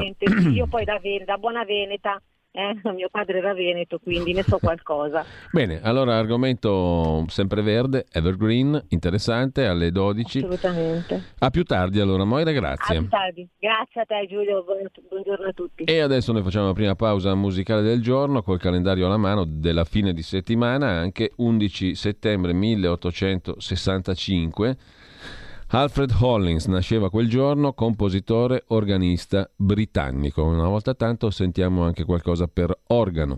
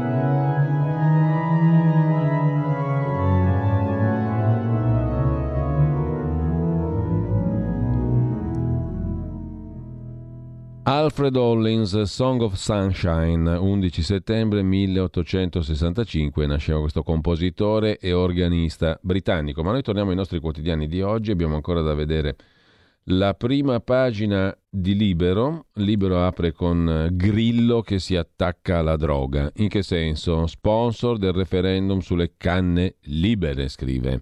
Renato Farina, il Movimento 5 Stelle ha fallito sul reddito di cittadinanza, disegno di legge Zane Ius Soli, ora vuole rovinare la società. E poi una bella risorsa a proposito di droga, il somalo accoltellatore di Rimini era fatto di cocaina. Sul blog a lui intestato campeggia una bandiera italiana con una aggiunta che è uno sfregio. Beppe Grillo ci ha innestato una foglia di cannabis. Il milite ignoto forse sarà un po' incazzato di essersi sacrificato per un simile straccio inneggiante alle canne, scrive Renato Farina. Grillo sta affondando, si attacca alla droga. Dopo il flop delle sue battaglie politiche, il fondatore dei 5 Stelle sponsorizza il voto per depenalizzare i reati legati agli stupefacenti, ma così rovina la società. Referendum sulla cannabis. L'altro titolo invece ha a che fare con il Tribunale di Milano, il procuratore capogreco si assolve ma lascia il caos.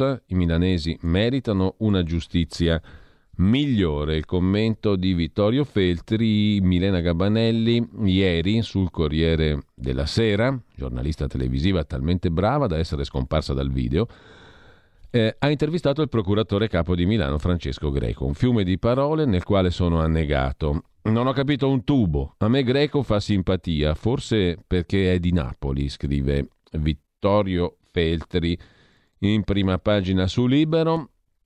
Città che amo, magazzino di cultura, capitale della sapienza europea fino al 1800, poi si è incasinata, ora brilla, soprattutto per Camorra, criminalità organizzata tra le più sgangherate al mondo. Il magistrato è di sicuro persona per bene, ma indossare la toga a lungo andare gli ha annebbiato la vista. Certe cose gli sono sfuggite. L'inchiesta su presunti reati commessi dall'ENI, conclusa dopo anni di chiacchiere in nulla di fatto, assoluzione per tutti.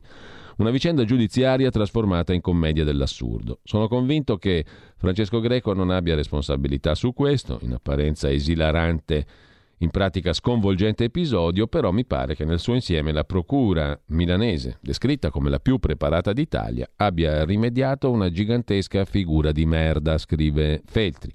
Sorvolo sulla loggia Ungheria su Davigo tutto questo rebelot ha distrutto la fiducia nell'ordine giudiziario, benché costoro quantomeno non abbiano ancora compreso cosa in realtà sia successo nei piani alti del Palazzo di Giustizia. Milano è la città più efficiente del paese, si merita una procura decente, almeno dal punto di vista estetico. Così scrive Vittorio Feltri in prima pagina e mh, mm, i giudici sono degli irresponsabili, peggio dei dittatori, rincara la dose lo storico Francesco Di Donato intervistato da Pietro Senaldi. I giudici peggio dei dittatori vogliono comandare senza rischiare. Con uno Stato debole i magistrati influenzano ogni aspetto della vita civile, loro lo sanno e agiscono nell'ombra non prendendosi responsabilità, dice il professor Francesco Di Donato a Libero. Nei tribunali non c'è un solo avvocato che pensi che il diritto giudiziario sia l'applicazione della legge. Non può esserci una repubblica libera se i magistrati comandano pressoché in maniera assoluta, dice ancora il professor Di Donato, eh, intervistato dal quotidiano libero. Il professor Di Donato è professore ordinario di storia delle istituzioni al Dipartimento Scienze Politiche dell'Università Federico II di Napoli. Detto questo e tornando alla prima pagina di Libero, c'è un pezzo dedicato alla Lega e a Matteo Salvini a firma di Salvatore Dama, ma che io in bilico le male lingue sulla leadership nella Lega, sono robe da Topolino.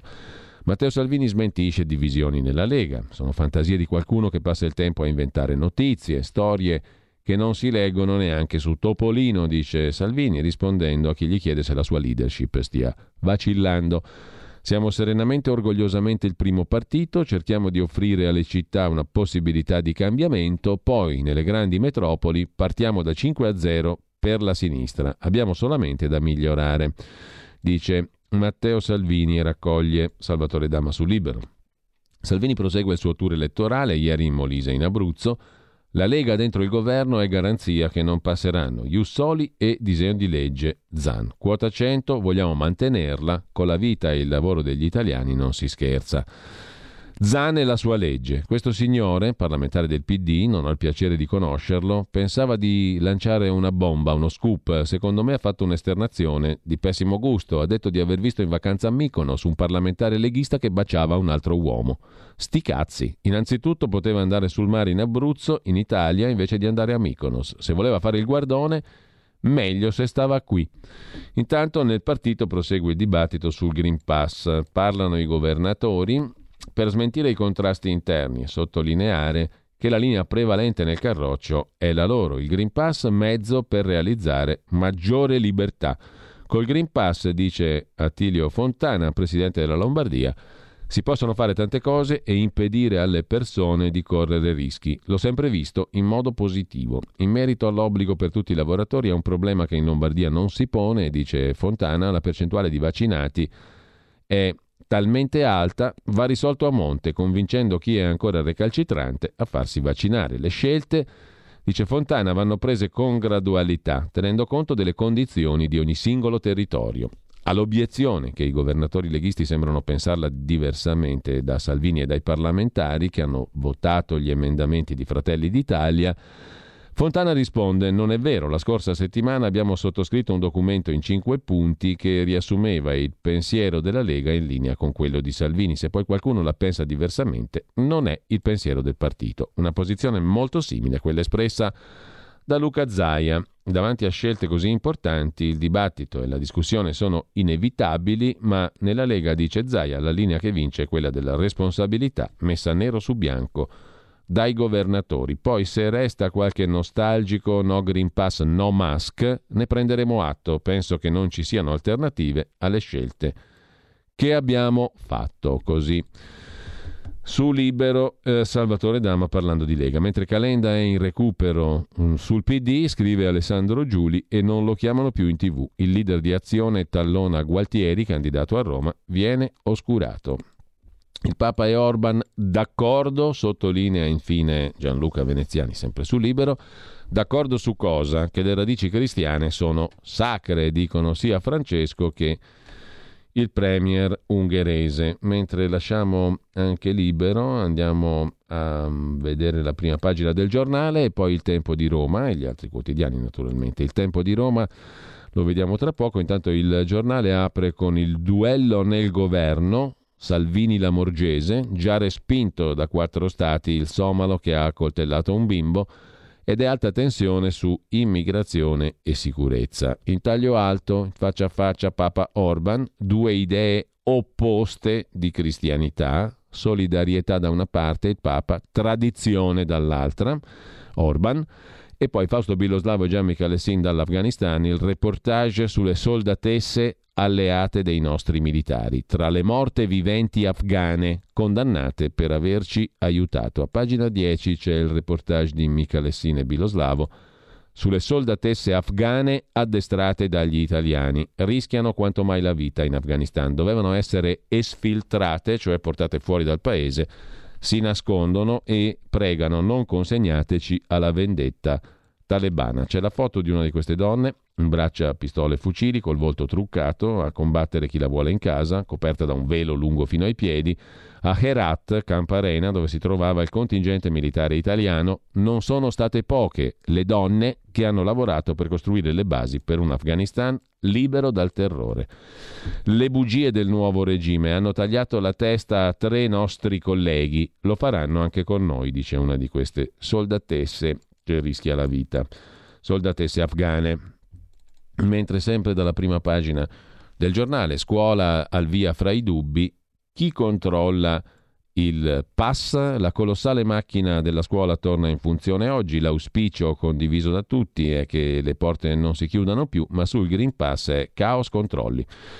L'intervista all'ex magistrato Carlo Nordio, per salvare la giustizia basta appelli se si viene assolti in primo grado, se la giustizia condanna gli innocenti perde legittimazione etica e politica, si sgretola e spesso soccombe in modo violento alla ribellione popolare o alla rivoluzione. A pagina 9 c'è l'intervista A Carlo Nordio. La giustizia si sgretola, niente giudizio d'appello se si viene assolti in primo grado e separazione delle carriere come vuole anche uno dei quesiti referendari dei sei referendum sulla giustizia di cui poi parleremo ancora. È grave condannare un innocente, dice ancora Nordio, sul dibattito avviato da Berlusconi. Solo in Italia il pubblico ministero ha le garanzie del giudice e i poteri dei super poliziotti. Il sistema Palamara, alcune inchieste sui politici ispirate da protagonismi personali. Il pool Mani Pulite fu il solo a denunciare la protesta contro il ministro Biondi. Anche sul giornale poi greco, il procuratore capo di Milano intervistato dal Corriere della Sera da Milena Gabanelli ieri, da Vigo imbarazzante, coltellate dall'altro pubblico ministero Storari, dice il capo della Procura. La magistratura è diventata sempre più corporativa, lo dice anche il capo della Procura di Milano.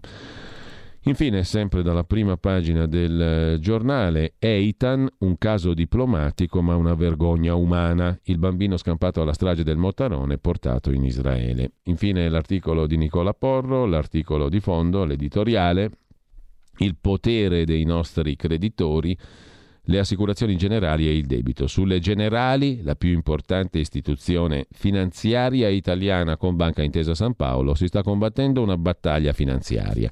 Da una parte due azionisti privati, Caltagirone del Vecchio, 6 miliardi investiti di tasca propria nella società, vorrebbero scegliere i vertici. Dall'altra il primo azionista Mediobanca, storicamente molto geloso dell'indipendenza della compagnia. In mezzo il mercato degli investitori internazionali e l'amministratore delegato Donné, che finora non ha deluso le aspettative sui risultati portati a casa. Questa è la descrizione che non soddisfa nessuno dei tre attori. Ognuno di loro vuole spostare l'asse del prossimo consiglio di amministrazione a proprio favore, ma si rischia di perdere un punto di vista complessivo. Generali detiene la bellezza di 60 miliardi di euro del nostro debito pubblico, il 10% dei loro attivi. Non è un dettaglio tecnico, ma una circostanza che Draghi ha in mente. Unicredit cinque anni fa fece scalpore cedendo per poco più di 3 miliardi il suo gestore di risparmio gestito ai, fran- gestito ai francesi di Amundi. È il mercato, ma quello dei titoli di Stato è un mercato drogato con la BCE che compra buoni del tesoro a rotta di collo e prima o poi smetterà di farlo. Un mercato in cui un grosso investitore che volesse mettere in ginocchio la nostra fragile finanza pubblica potrebbe vendere sul mercato un pacchetto di buoni del tesoro. Non è indifferente sapere chi ha in mano il nostro debito. Oggi il nostro debito è gigantesco Sapere che la maggior parte risiede all'estero in istituzioni che avrebbero nessuno scrupolo a gettarci giù dalla torre per primi non è confortante questa considerazione, non sgombra il campo dal rischio che un grande debito oggi per l'Italia è una grande vulnerabilità. Cercare di essere accorti è il minimo che possiamo fare. Ce lo faranno ripagare? Che dite questo debito che si è andato accumulando? Chi pagherà il debito? Domandina facile facile alla quale possono rispondere i pantaloni e le pantalone di tutta Italia. Il tempo di Roma apre la sua prima pagina con il vaccino ai ragazzi. Perché?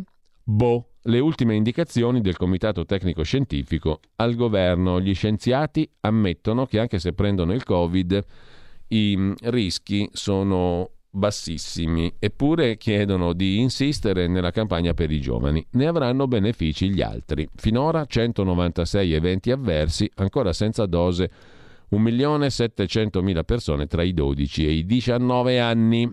I ragazzi delle scuole devono vaccinarsi per contribuire alla riduzione dei contagi, ma anche per proteggere loro stessi. È il messaggio che sentiamo ripetere da settimane dai virologi onnipresenti in tv, ma anche dagli esponenti del governo, scrive Dario Martini sul Tempo di Roma. Il ragionamento è gli studenti devono contribuire alla campagna vaccinale perché anche loro non sono esenti da rischi. Eppure il Comitato Tecnico Scientifico che aiuta il governo a prendere le decisioni sul coronavirus scrive una cosa diversa. Lo scopriamo leggendo ciò che si sono detti gli undici esperti capitanati da Brusaferro, Istituto Superiore Sanità, e Locatelli, Consiglio Superiore di Sanità, nella seduta a porte chiuse dello scorso 12 luglio. Si sono riuniti per decidere cosa rispondere al Ministero dell'Istruzione sul rientro a scuola. Tema attuale. Il Ministero di Bianchi vuol sapere quale grado di priorità dare alla vaccinazione di persone in età scolare, risponde il Comitato Tecnico Scientifico. Circa gli studenti di età uguale o superiore ai 12 anni, benché per questi ultimi è noto che lo sviluppo di una sintomatologia grave sia evento poco frequente e i casi letali estremamente rari, non di meno si rivela essenziale avanzare con la campagna vaccinale celermente, quindi il rischio di conseguenze gravi per il Covid è minimo, comunque il consiglio resta vaccinare il più possibile gli adolescenti. E non è esattamente lo stesso messaggio che sentiamo ripetere in tv. In sostanza, vaccinare a tappeto gli alunni, anche se il Comitato Tecnico Scientifico ammette rischi bassissimi per il Covid. Essenziale però fare lo stesso più vaccini possibili. Segnalati 196 eventi gravi dopo aver ricevuto il vaccino, sono ancora senza nemmeno una dose 1,7 milioni. E mh, mm, sempre dal tempo di Roma, se hai i quattrini eviti l'obbligo, ecco l'ideona di Librandi, Italia Viva di Renzi, sostenitore anche di Calenda a Roma. Librandi ha un'idea, obbligo vaccino con multa, esentato chi può pagare come lui, esentato si fa per dire, chi può pagare è favorito. Proposta di legge del deputato di Italia Viva, la commenta Francesco Storace, fino a 10.000 euro di sanzione per chi non vuole il vaccino. Intanto Grillo vuole lo spinello libero e lancia il referendum. Spinello libero firmato Beppe Grillo, il comico ricompare e appoggia sui social il referendum per la depenalizzazione della cannabis. Gli organizzatori esultano, già 100.000 sottoscrizioni in 24 ore, il centro-destra fa muro, Gasparri risponde, una scelta grave. E c'è anche la foto di Durigon in prima pagina, in primo piano, anzi sul tempo di Roma, Basta falsità, sto nella Lega. Niente valigie, Durigon resta nella Lega, il parlamentare coordinatore regionale laziale smentisce le indiscrezioni su alcuni quotidiani che lo davano in rotta di allontanamento dalla Lega e in approdo a, For- a Fratelli d'Italia. Rassicuro i giornali e le fonti che diffondono fango e falsità.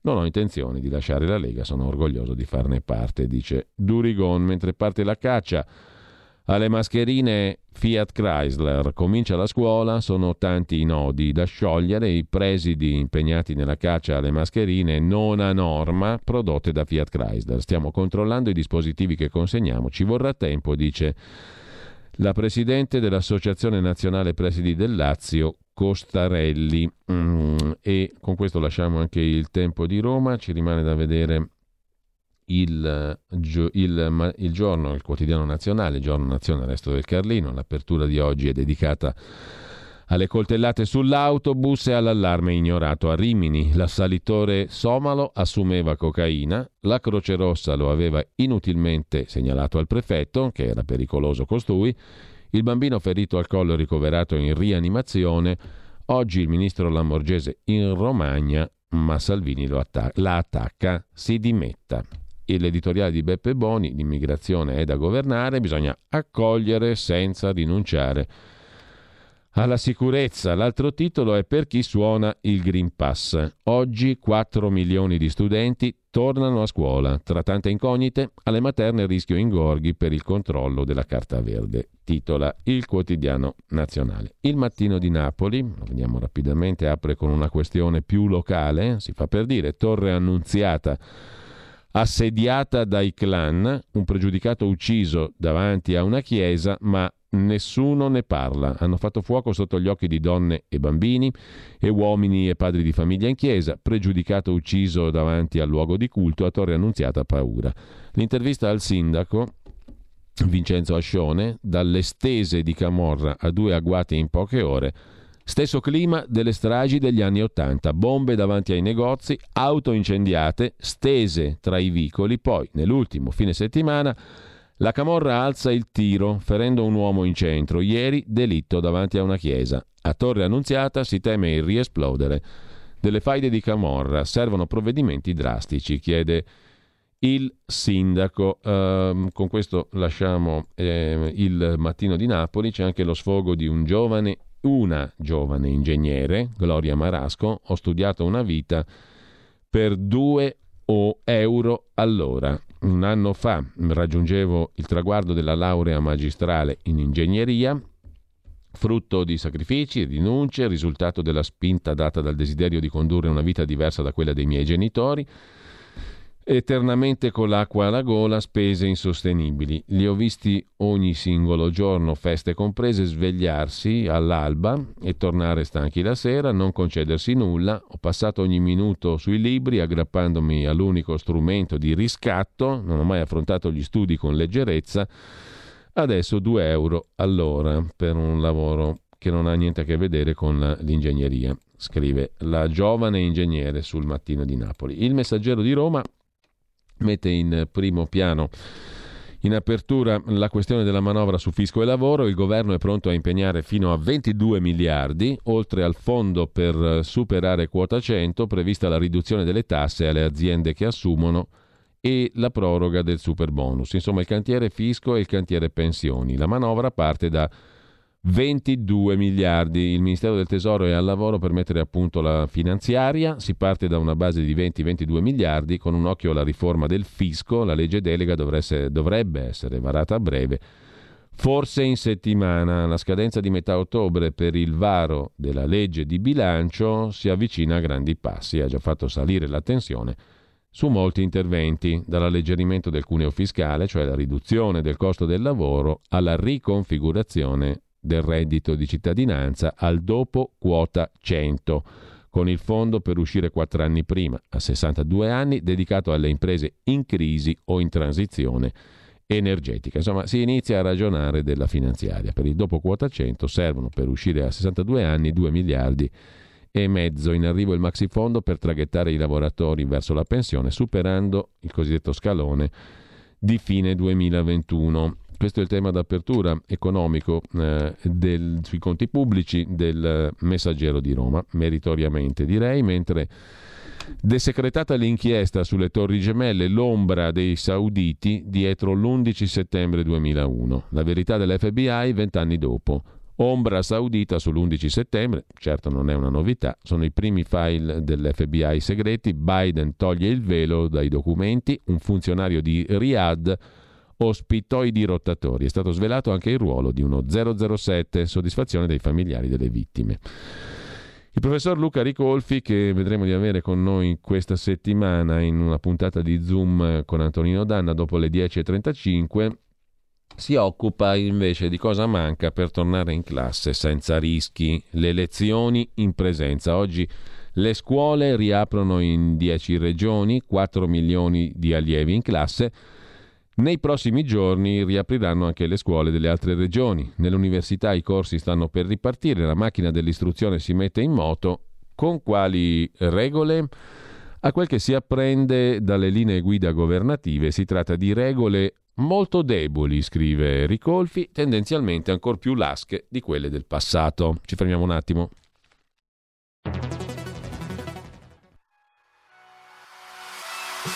Chi sbaglia paga. Ci metto la firma.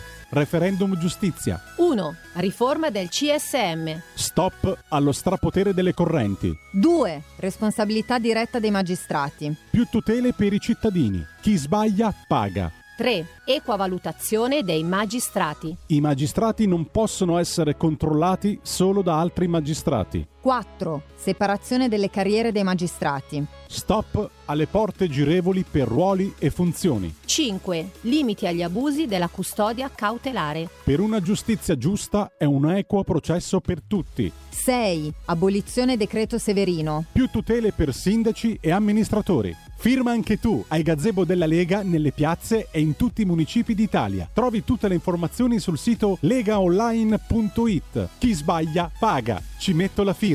Referendum giustizia.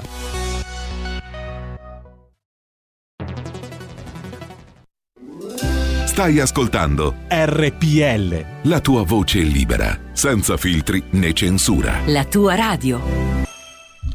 Torniamo all'editoriale di Luca Ricolfi sulla riapertura delle scuole. Su cui sentiremo domani il sottosegretario all'istruzione Sasso nel corso di Zoom dalle 11 circa in avanti. In ogni caso, eh, a quel che si apprende, le regole per la riapertura della macchina dell'istruzione scolastica sono molto deboli, ancor più di quelle del passato.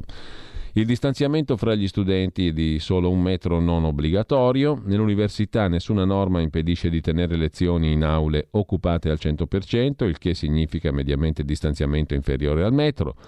Gli studenti universitari devono prenotarsi ed essere vaccinati per accedere alle lezioni, ma non sono previsti controlli se non a campione, il che fa presagire una replica dei controlli fantasma negli aeroporti. Le mascherine sono per lo più obbligatorie, ma non necessariamente FFP2, bastano le chirurgiche che proteggono assai poco per il ricambio dell'aria ci si affida all'apertura di porte e finestre, strada chiaramente poco percorribile nei mesi da dicembre a febbraio, più pericolosi peraltro. Quanto ai mezzi pubblici, dopo aver ipotizzato l'obbligatorietà del Green Pass e il ritorno in grande stile della figura del controllore, si è rapidamente fatto marcia indietro, scrive Luca Ricolfi nell'articolo di fondo del Messaggero di Roma per fondazione yum.it perché è difficile fare controlli. Esito ovvio e prevedibile se ci si occupa del problema ad agosto per settembre, dopo un anno e mezzo dall'inizio della pandemia. Com'è possibile? prosegue Di Colfi. Da almeno un anno sappiamo che il virus si trasmette con facilità negli ambienti chiusi. Un metro di distanza non basta, il ricambio sistematico dell'aria è cruciale. Nonostante ciò, salvo alcune eccezioni, Quasi nulla è stato fatto sui due versanti fondamentali. Diminuzione del numero di studenti per classe attraverso l'aumento del numero di aule, aerazione dei locali mediante filtri, HEPA o impianti VMC, ventilazione meccanica controllata. Eppure sono quasi due anni che è scoppiata l'epidemia. Di tempo ne abbiamo avuto tantissimo, anche grazie al fatto che per mesi le scuole e università sono rimaste chiuse. Perché è stato fatto niente? Una risposta è che i nostri politici non ne siano capaci. Quando si tratta di varare misure complesse, anziché agire preferiscono tergiversare, nel frattempo scaricare gli oneri dell'aggiustamento su settore privato e ospedali. Così si chiede alla gente di stare in casa o agli operatori economici di controllare il rispetto delle regole ma ci si guarda dall'intervenire nei contesti di diretta competenza della pubblica amministrazione, uffici pubblici, scuole, università, mezzi di trasporto. Nell'ambito della sfera pubblica, soltanto agli ospedali viene richiesto di contribuire direttamente alla lotta al Covid, spesso senza fornir loro tutti i mezzi necessari. Ma c'è anche un'altra risposta possibile.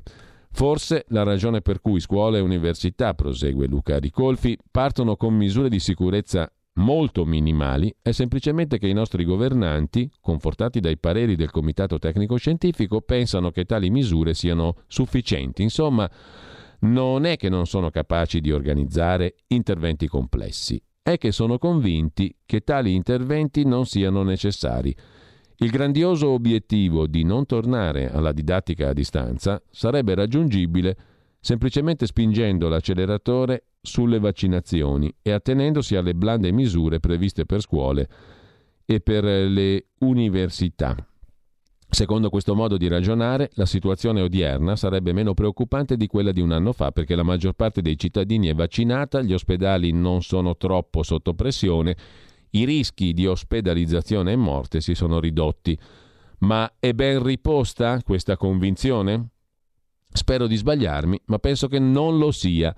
È vero che rispetto all'anno scorso abbiamo l'arma in più del vaccino, ma è vero anche che la variante Delta, che ha preso il sopravvento in Italia, controbilancia e verosimilmente supera l'impatto positivo del vaccino. A suggerire questa diagnosi amara sono i numeri di base dell'epidemia.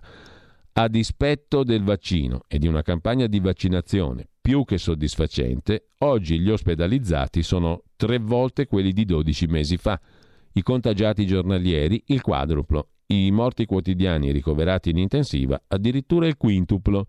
In concreto, il rientro dalle vacanze avviene con una circolazione del virus molto più intensa di quella di un anno fa e non possiamo illuderci che a salvarci possa intervenire nel giro di pochi mesi la raggiunta immunità di gregge. Con vaccini come quelli attuali, che proteggono solo in parte dall'infezione, l'immunità di gregge è impossibile anche vaccinando il 100% della popolazione. È abbastanza incredibile che per riconoscere questa realtà ben nota agli studiosi si sia dovuto attendere fino a pochi giorni fa, quando Gianni Rezza, direttore generale prevenzione Ministero della Salute, ha finalmente ammesso che l'immunità di gregge non è un obiettivo realistico in contrasto chiaro con centinaia di dichiarazioni delle autorità politico-sanitarie nei mesi scorsi. Ed eccoci, conclude Luca Ricolfi, al dubbio finale. Com'è possibile che sapendo che il virus circola molto di più che un anno fa e avendo finalmente preso atto che questi vaccini non potranno regalarci l'immunità di gregge, le misure adottate per riaprire scuole e università siano ancora più blande di quelle dell'anno scorso? Così Luca Ricolfi in prima pagina sul messaggero, sul quotidiano romano Il Messaggero, sull'obbligo di vaccino entro un mese la decisione finale, dice Guido Rasi, consigliere del generale Figliuolo, intervistato anche lui dal Messaggero. Ancora troppi gli ultra cinquantenni non protetti, proviamo col Green Pass esteso, altrimenti serviranno misure drastiche. Sostanzialmente la obbligo, l'obbligo di vaccinazione. Giorgetti spinge il certificato, il ministro dello sviluppo, è utile, serve concretezza, Salvini apre subito la pubblica amministrazione, poi i privati, scrive. Il quotidiano Il Messaggero. Ci rimane da vedere velocemente la prima pagina del foglio del lunedì, il maoismo in t-shirt, il pezzo di Guido Vitiello, pagina 1, 2, 3, come tutti i lunedì, l'articolone del foglio, le nuove forme di intolleranza su genere, identità, classe, le folli ingiunzioni a cui l'antirazzismo chiede di obbedire, spifferi dell'antico vento dell'est soffiano dai campus americani. I social justice warrior di oggi ricordano con altri mezzi il buio dei nostri anni. 70. Un'indagine sulla nuova forma di intolleranza del politicamente corretto, le nuove guardie del pensiero. Legge semiseria dell'antirazzismo di oggi è la seguente: devi sforzarti eternamente di capire le esperienze dei neri, ma non potrai mai capire cosa significa essere nero e se pensi di farlo, sei razzista. Se espiare è allo stesso tempo irrinunciabile e impossibile, non resta che rifugiarsi nell'identità della contrizione, una caricatura della vecchia via penitenziale dei borghesi occidentali convertiti al maoismo. Insomma, bisogna sentirsi sempre in colpa. Questo è il tema d'apertura, il maoismo in t-shirt sul foglio di oggi. E intanto lasciamo anche il foglio. Cosa ci rimane ancora da uh, vedere in prima pagina stamani? Andiamo a dare un'occhiata anche agli altri quotidiani, compreso il Sole 24 Ore del lunedì. Mm, tra i quotidiani di, tra le prime pagine di oggi c'è da segnalare infine quella del domani di De Benedetti, Kabul segreta, esfiltrazioni di suore e di bambini, il dramma delle fonti sotto copertura, la lotta all'ISIS, il dialogo con i talebani, ecco come hanno lavorato i nostri servizi segreti nei giorni della crisi in Afghanistan e cosa dovranno fare adesso, scrive domani.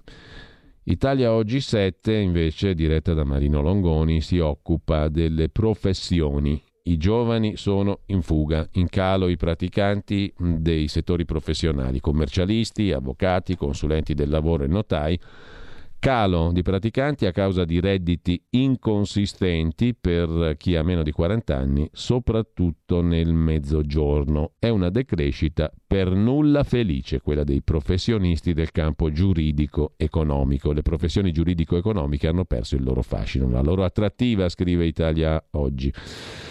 Il Sole 24 Ore del lunedì mh, mm, si occupa invece di lavoro autonomo e anche dello stesso tema che abbiamo appena visto su Italia Oggi. Giovani in fuga dalle professioni, più posti nella pubblica amministrazione, nuove abilitazioni agli albi diminuite del 15% in 10 anni. Effetto PNRR tra concorsi e incarichi invece nella pubblica amministrazione. Qui crescono le possibilità anche per esperti che gestiscano i futuri fondi europei, il PNRR appunto. In tema di giustizia, su divorzi, adozioni e tutele si va verso un tribunale unico, addio al dualismo tra tribunali per minorenni e sezioni famiglia dei tribunali ordinari, le cui competenze e risorse saranno fuse nel Tribunale per le persone, i minorenni e le famiglie. La ministra per le pari opportunità la famiglia Bonetti si occupa eh, del concetto di parità giusto appunto, basta aiuti spot, deve essere strutturale e poi la questione delle liti fiscali arretrate in Cassazione. Ipotesi di taglio per 33.000. Il governo valuta un taglio delle liti fiscali pendenti in Cassazione, la Cassazione è intasata da 52.000 arretrati. Sul tavolo la proposta della Commissione di riforma di definizione agevolata per 33.000 liti fiscali. A proposito di fisco, aiuti agli affitti, il fisco tenta il rilancio, due agevolazioni per locazioni residenziali, dati bassi e proroga, per i negozi, successo e nuove chance. Il contributo per chi riduce l'affitto di casa agli inquilini si può chiedere fino al 6 ottobre. Il termine è stato prorogato, la finestra per fare domanda è coincisa col periodo estivo e ci sono state meno richieste del previsto, ma la misura sconta una serie di limiti che poi vengono precisati a pagina 7 per chi eh, è toccato da questa questione. Poi la scuola, la ripartenza, 59.000 nuovi prof e 165.000 supplenti in 9 regioni più Trento è il giorno del rientro per 3,9 milioni di studenti, così sul sole 24 ore del lunedì. Abbiamo visto le prime pagine di oggi, adesso facciamo una pausa musicale e ascoltiamo un pezzo di Arvo Pärt che nasce l'11 settembre, questo fine settimana, del 1935 in Estonia. Spiegel im Spiegel, specchio nello specchio, è il titolo del pezzo che ascolteremo. Arvo Pärt è un compositore per la cui musica fu coniato il termine di minimalismo sacro. Si ispirò al barocco, al canto gregoriano e cercò di semplificare la sua musica sulla base di un concetto di fondo, di un principio, di una finalità. Eliminare il superfluo, che insomma non è male come intento generale, dal punto di vista musicale questo è un po' il risultato. Ascoltiamo Specchio nello specchio di Arvo Pärt.